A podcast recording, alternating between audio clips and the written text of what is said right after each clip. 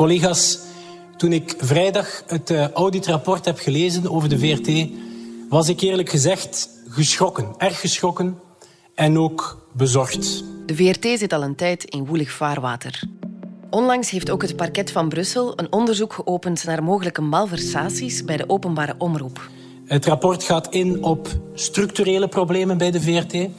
Problemen ook rond de processen en de organisatie binnen de V R T. Een aantal vernietigende rapporten zijn het over één ding eens. Het rommelt aan de Rijerslaan. Problemen ook rond niet-naleving van de wetgeving, onder meer rond overheidsopdrachten.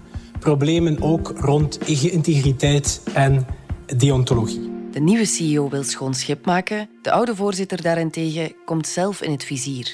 Wat speelt er in de achterkamertjes van de openbare omroep? En hoe moet het verder met de V R T? Het is vrijdag twintig november. Ik ben Lise Bonduel en dit is de podcast van De Standaard.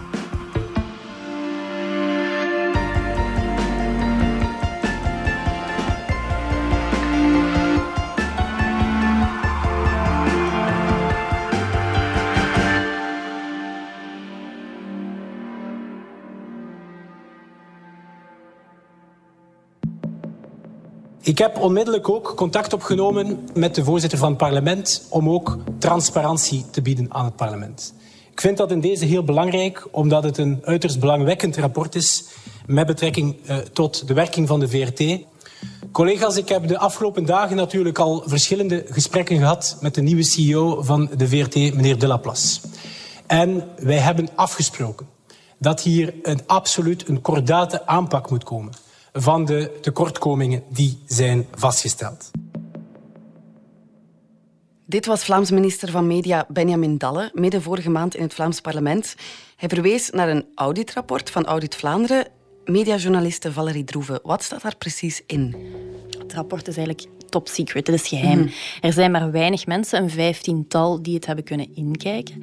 Natuurlijk hebben wij wel genoeg bronnen geconsulteerd om er een, een beeld van te krijgen wat er ongeveer in staat. Mm-hmm. En wat de minister zegt, uh, klopt helemaal. Hè. De, het, het rapport zou een cultuur blootleggen van wetten omzeilen en er zou een probleem zijn met integriteit. Het gaat daarbij vooral om contracten die de V R T afsloot met externe partners. Okay. Dus bijvoorbeeld consultants, productiehuizen, maar ook ja, schermgezichten, bekende Vlamingen. Mm-hmm. Er, er zouden constructies worden opgezet die heel ontransparant zijn in de boekhouding, mm-hmm. uh, om niet duidelijk aan te tonen hoeveel er precies naar welke partij gaat. Ja, en weten we om uh, welke B V's het gaat?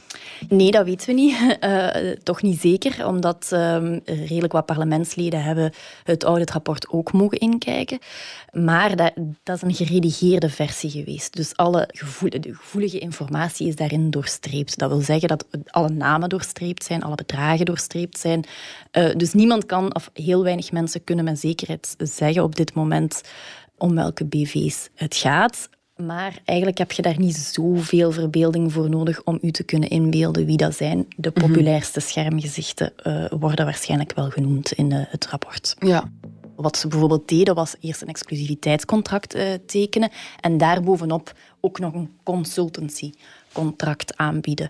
Uh, zodat dat in de boekhouding uh, leek alsof het exclusiviteitscontract maar een bepaald bedrag was, maar dat ze eigenlijk ook nog via een andere constructie daar een, een extra bedrag bovenop kregen. Ja.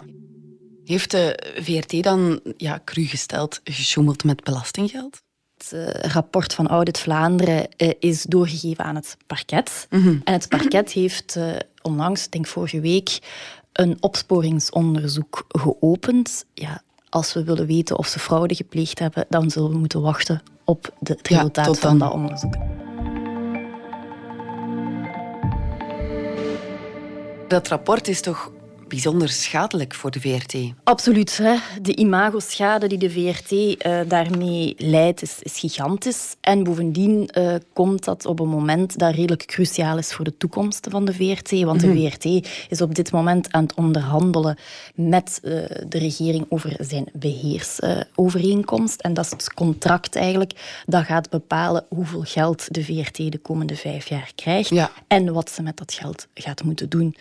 Dus ja, dat is natuurlijk niet het moment om uh, overal in de media te lezen dat uh, de V R T mogelijk gesjoemeld heeft met overheidsgeld. Ja. Hoe gaat de V R T daarmee om? Er is sinds augustus een nieuwe C E O, hè, Frederik Delaplace. En die is eigenlijk heel kordaat uh, geweest. Uh, wat al heel opmerkelijk is, is dat hij zelf, of de V R T zelf, gecommuniceerd heeft over de resultaten van dat auditrapport. Hè. Ze mm. hebben het gekregen, ze hebben meteen gezegd van oké, okay, uh, dit kan niet. Uh, we sturen een persbericht uit uh, om daar een lijn te trekken. In een interne mail heeft de C E O ook aan zijn personeel laten weten dat hij in dat auditrapport dingen heeft gelezen die in geen enkel commercieel bedrijf zouden kunnen. Dus hij is heel streng. Mm-hmm. Mm-hmm. De imagoschade die de V R T leidt, die is gestart vorig jaar in twintig negentien, toen al die malversaties bovenkwamen en dat het niet adequaat gehandeld is. En die niet adequaat gehandeld is, blijf ik meer en meer van overtuigd dat het niet adequaat gehandeld is door de voorzitter. Een voorzitter die niet aan de slag gegaan is met de malversaties waar dat er van sprake was en die niet gehandeld heeft naar behoren. Meneer de minister, uh, u blijft achter de voorzitter staan, dat begrijp ik. Waarschijnlijk uit eerbied voor de manier waarop hij voorbij elf jaar de Raad van Bestuur steeds heeft blijven op alle fora verdedigen en leiden. Maar als we nu met z'n allen vaststellen dat in die laatste jaar het zijn handelen niet adequaat is geweest, ja, dan is het voor ons duidelijk dat u moet blij- verantwoordelijkheid nemen. En dat er moet zo snel mogelijk een nieuwe voorzitter komen. Want op deze manier, met deze voorzitter, kunnen we die omslag niet maken naar een sterke, slagkrachtige raad van V R T voor de komende jaren. Je hoorde oppositielid Katja Segers van de S P A, die V R T-voorzitter Luc van den Branden in het vizier neemt.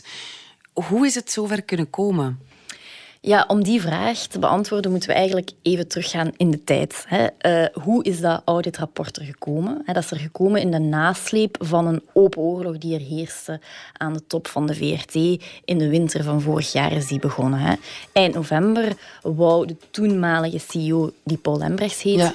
vroeg die het ontslag van zijn nummer twee, hè, de directeur productie en media, Peter Claes. Hij gaat daarvoor hè, naar de voorzitter van de Raad van Bestuur, Luc van den Branden. Mm-hmm. Die weigert dat. Die zegt, nee, uh, we gaan dat eerst onderzoeken of dat ontslag aan de orde is. En het, het vreemde wat er dan gebeurt, is dat uh, eind januari Lembrechts eigenlijk zelf aan de deur gezet mm-hmm. wordt door de Vlaamse regering bij monden van minister Dalle. Peter Claes zelf moet ook wel opstappen een maand later. Maar toch worden er echt nu ook door de oppositie heel veel vragen gesteld van waarom moest Lembrechts eigenlijk vertrekken? Mm-hmm.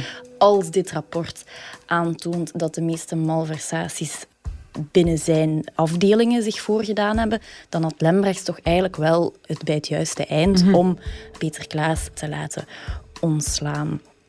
En uh, die vraag uh, is voorlopig nog niet opgelost. Oké. Okay.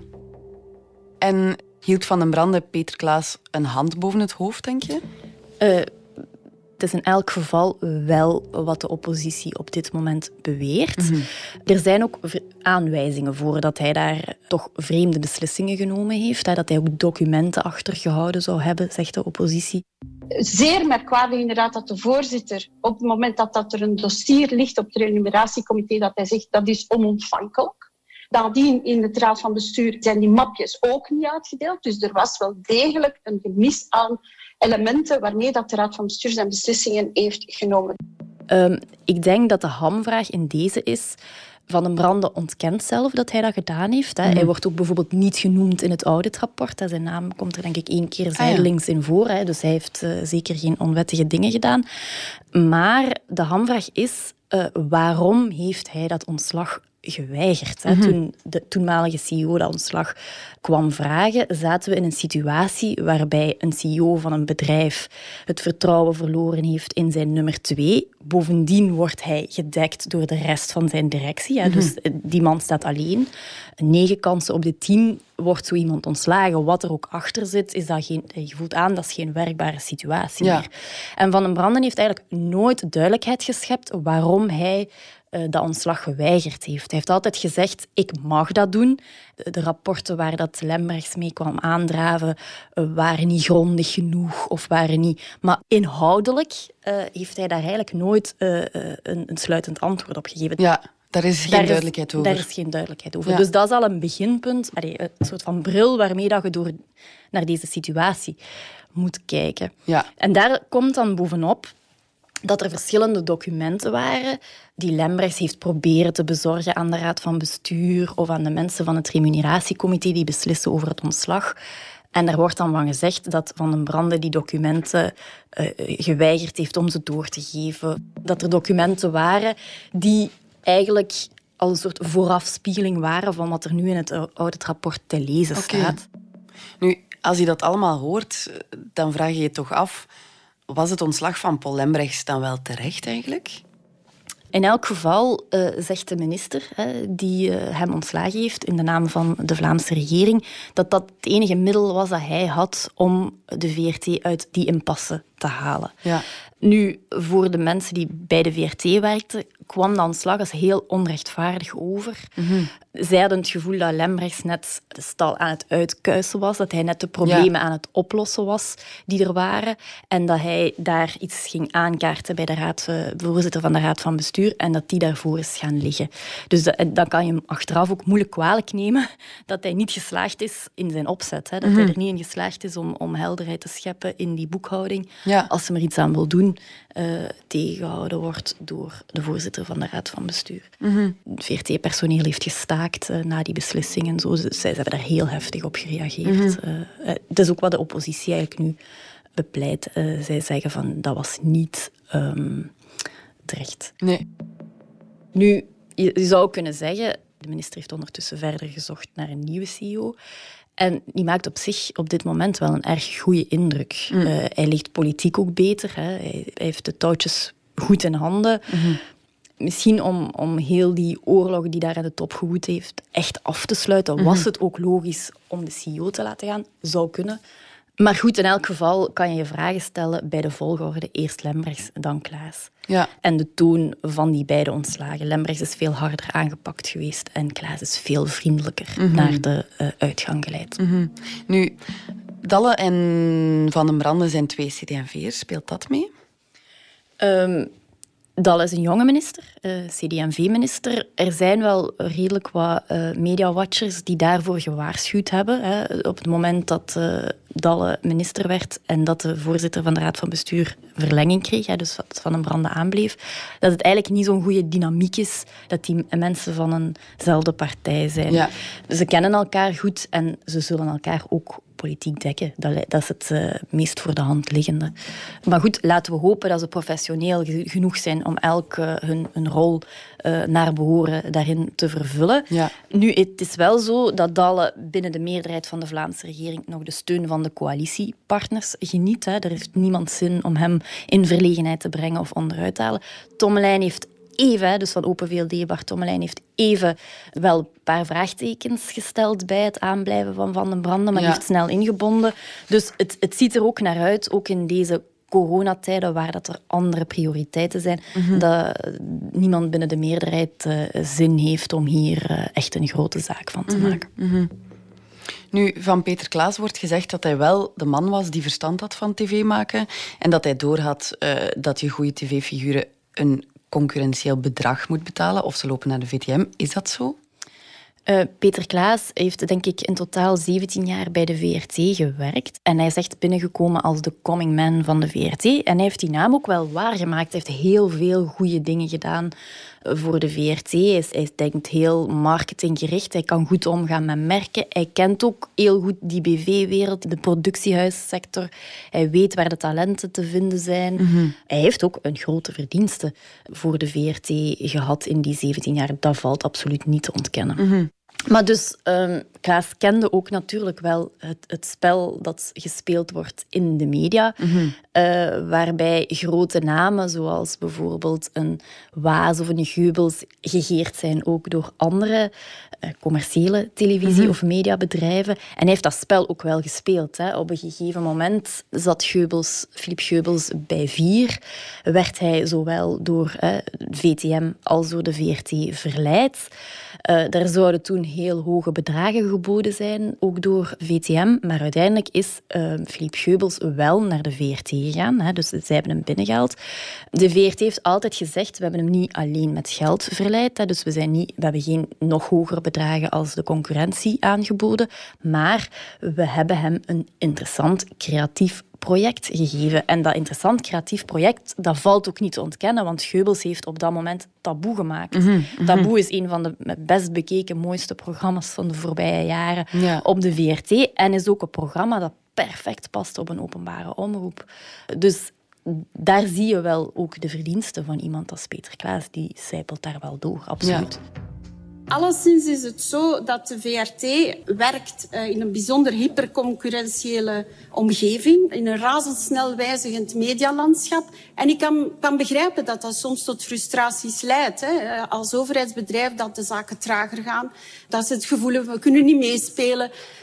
Maar ja, dat is natuurlijk ook geen vrijgeleide om wetten te gaan overtreden. Maar dan zou ik, meneer de minister, toch uh, willen bekijken samen... Ik zou de oefening willen doen. Eén, hoe gaan we in het buitenland uh, hiermee om? Hè, met de publieke omroepen, hè, wanneer dat die in een hyperconcurrentiële commerciële marktsetting uh, moeten kunnen meespelen. Zouden we dat kunnen doen bijvoorbeeld? Uh, om te kijken hoe, welke oplossingen daar in het buitenland uitgetrokken worden.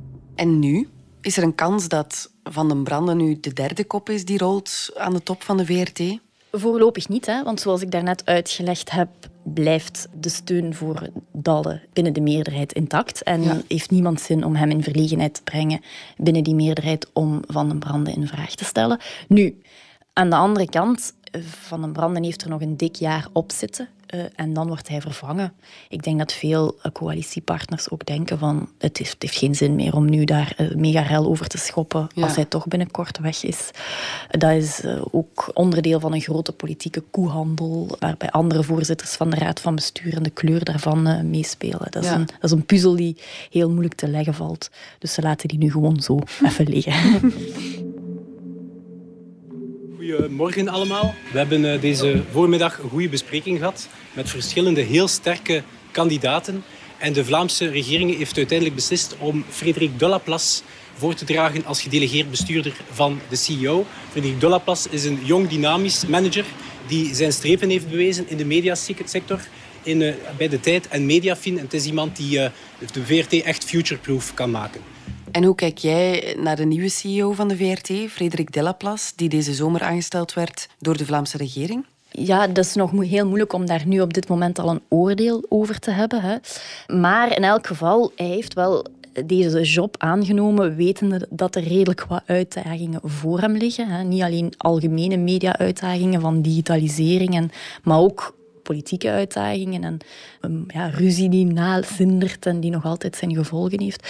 Dus in elk geval, die, die beheersovereenkomst die vanaf één januari tweeduizend eenentwintig ingaat, dat zal echt zijn lakmoesproef zijn. Ja. Hè? Hoe, hoe hij dat onderhandeld krijgt en wat hij daaruit de wacht kan slepen, uh, zal heel belangrijk zijn voor, voor zijn eigen functioneren en voor het functioneren van de V R T. Ja, en je hebt een draft van een nieuwe beheersovereenkomst kunnen inkijken. Ja. Dus dat is nog geen volledig afgewerkt document. Hè. Daar staat bijvoorbeeld nog niet in hoe de V R T gefinancierd zal worden. Ik bedoel hoe hoog de dotatie zal zijn, hoe hoog de reclameplafonds, dus hoeveel geld ze via advertenties mogen binnenhalen en wat ze met dat geld precies mogen doen. Ja. Maar er staan al wel uh, zeer veel belangrijke krachtlijnen in die een beeld geven van de toekomst die de V R T tegemoet gaat. Mm-hmm. Um, wat al duidelijk is, zonder dat er echt bedragen opgeplakt wordt, is dat de V R T zal moeten besparen. Dus ze blijven in besparingsmodus zitten. Uh, een ander opvallend element erin is hoe dat er met de V R T nu, dus de gratis streamingdiensten, zal ja. omgegaan worden. Daar heb ik toch wel het gevoel dat er beperkingen opgelegd uh, zullen mm. worden. De V R T mag bijvoorbeeld niet meer grote internationale reeksen in zijn geheel gratis op die V R T nu zetten. Zo, mm. Zoals we bijvoorbeeld vorige zomer hebben gedaan met Big Little Lies. Ja. Voordat ze die op Canvas zijn beginnen uitzenden, kon je die bingen op V R T nu. Dat mogen ze niet niet meer doen. Ik denk het, het woordje wat er het meest in voorkwam uh, is Vlaams of Vlaamse. Dat stond er heel, heel vaak in. Hè. Dat is duidelijk een, een nadruk op die Vlaamse identiteit die ze moeten belichamen en weerspiegelen. Dat vond ik toch ook wel opvallend. Mm-hmm. Um, en ja... Zeker in navolging van het uh, auditrapport uh, zal de V R T veel strenger gecontroleerd worden. Er komt een jaarlijks auditrapport, maar de V R T zal ook gecontroleerd worden bijvoorbeeld op zijn onpartijdigheid, op zijn neutraliteit in de berichtgeving. Dat zijn toch allemaal dingen die we voordien nooit in beheersovereenkomsten hebben zien staan. Ja. En die opvallend zijn. En dat Vlaamse karakter, um, hoe zal dat dan vorm krijgen? Ja, sowieso heeft de V R T als openbare omroep altijd al wel de verplichting gehad om uh, bijvoorbeeld standaardtaal te spreken in bepaalde programma's of bij bepaalde percentages Vlaams muziek op de radio te draaien. Dat zit er ook nog allemaal in. Maar het gaat toch wel een stapje verder. Zo moeten voor V R T bijvoorbeeld jaarlijks uh, aandacht besteden aan minstens tien gebeurtenissen, herdenkingsmomenten, initiatieven op het vlak van Vlaamse identiteit en cultuur. Dat staat er letterlijk in. Okay. Uh, dat, dat zijn toch passages die opmerkelijk zijn in zo'n beheersovereenkomst. Ja. Nu, uh, betekent dat dan ook dat de V R T gepolitiseerd wordt, terwijl de openbare omroep toch eigenlijk ja, onafhankelijk moet kunnen werken? Ja, dat is een tricky question, Lise. Ik denk dat het antwoord op die vraag een beetje verschilt aan wie de vraag stelt. Ja. Iemand zoals onze columnist Mark Reinebo, die is daar bijvoorbeeld wel echt van overtuigd. Hij vindt dat de Vlaamse regering de V R T in deze beheersovereenkomst een soort van neoliberale nationalistische ideologie oplegt. Nu, het is wel zo dat de V R T onder de voogdij valt van de Vlaamse regering. En iedereen weet hoe dat die Vlaamse regering samengesteld mm-hmm. is. Hè. Iedereen kent daar de krachtverhoudingen van. Hè. De N-V A is de grootste partij. En dat vertaalt zich natuurlijk ook in de Raad van Bestuur, mm-hmm. waar dat meer N-V A'ers zetelen dan vroeger, maar ook uh, meer Vlaams belangers dan vroeger. Ja. We zitten in bijzonder moeilijke tijden en ik denk dat we nood hebben aan een heel sterke en onafhankelijke omroep. En dan denk ik, meneer de minister, dat het ook nodig is dat de V R T voldoende vrijheid blijft krijgen. Ik denk dat we niet de fouten mogen maken om de V R T nu aan de ketting te leggen.